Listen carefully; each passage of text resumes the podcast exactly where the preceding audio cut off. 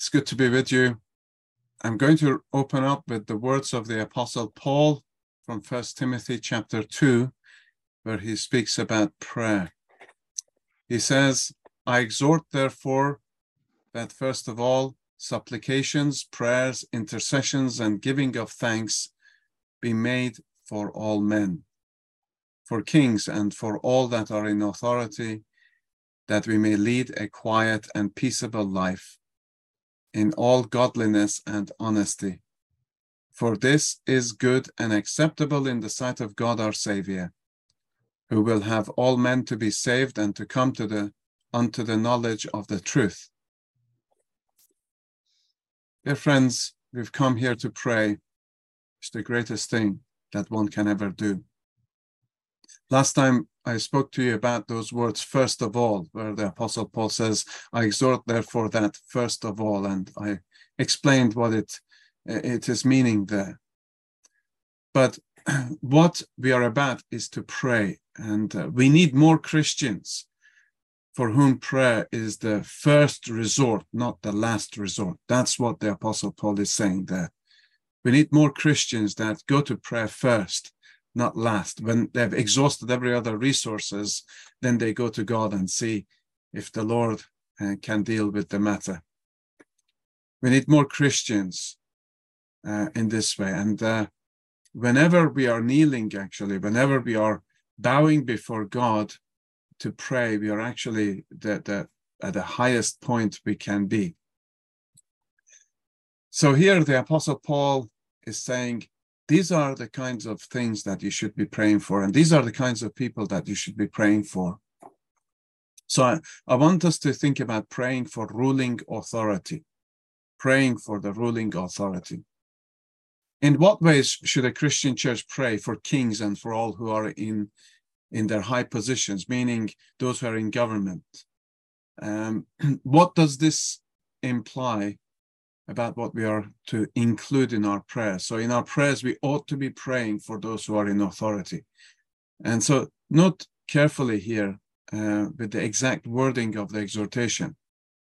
So having urged us in verse one uh, to make prayer the priority, it says, for kings and for all that are in authority, that we may lead a quiet and peaceable life in all godliness and honesty. Uh, notice, friends, these vital features that are contained in Paul's uh, exhortation here. Uh, practice this exhortation, and practicing it is good and pleasing in the sight of God our Savior.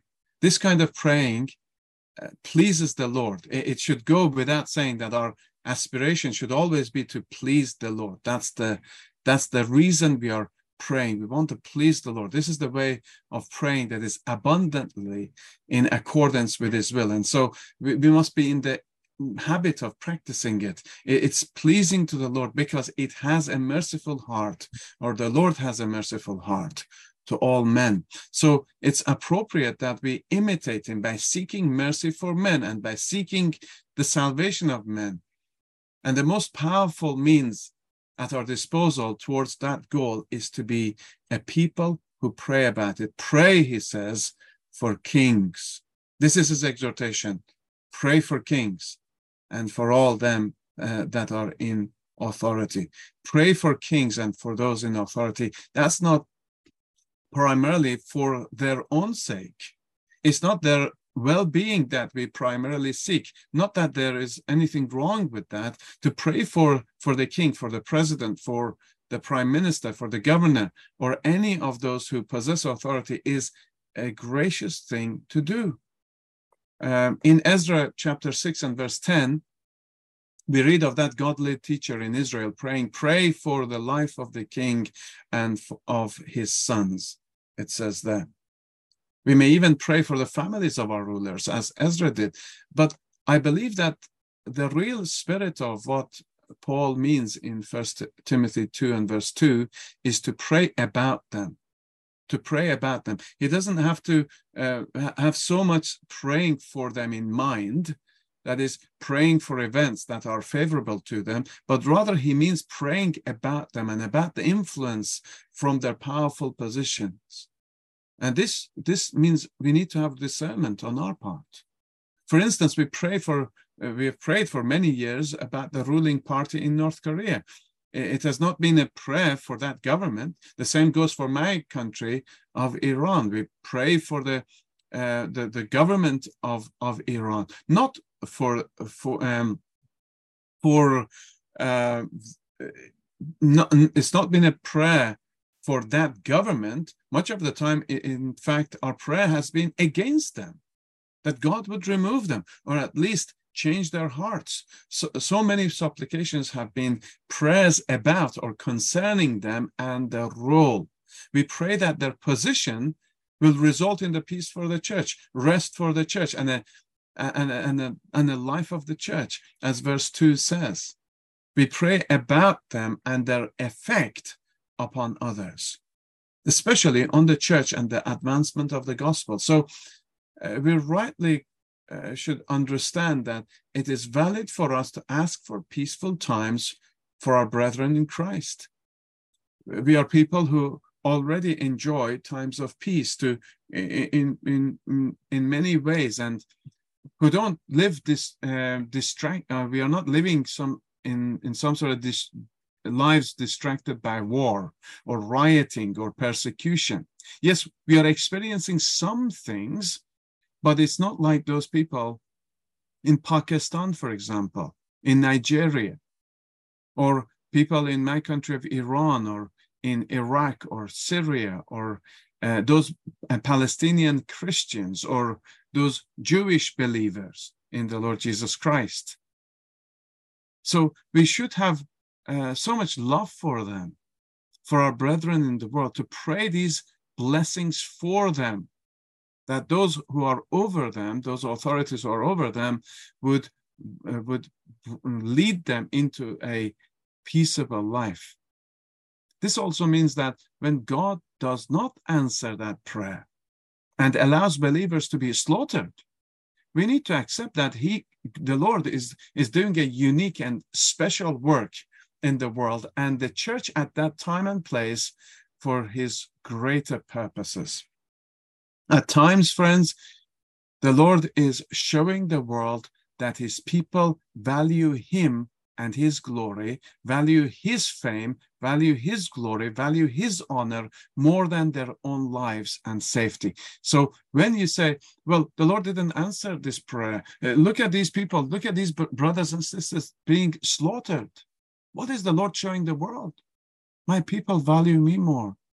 My people value my glory more my honor more, my son more than their own lives and safety. And so we've seen Christians being slaughtered. We will continue to see them being slaughtered. We need to pray for them. We pray, we need to pray for grace for them. And no matter how the Lord answers this prayer, Christ is making the nations his own. He must and will reign until he has put all his enemies under his feet. And that is what God has promised his son.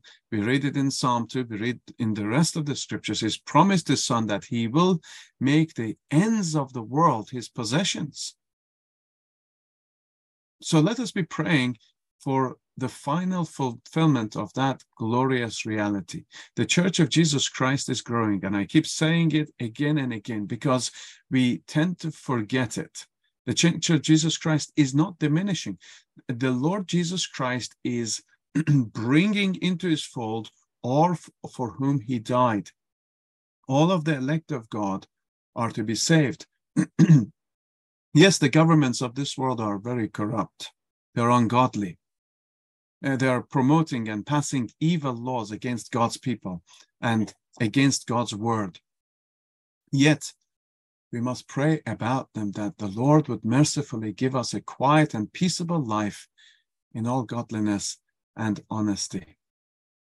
I was reading uh, the life of Andrew Bonar, the Scottish preacher, uh, the friend of Robert Murray M'Cheyne, and he encouraged his, his brethren, and he said this, Oh, brother, pray. In spite of Satan, pray. Spend hours in prayer. Rather neglect friends than not pray. Rather fast and lose breakfast, dinner, tea, and supper, and sleep too, than not pray.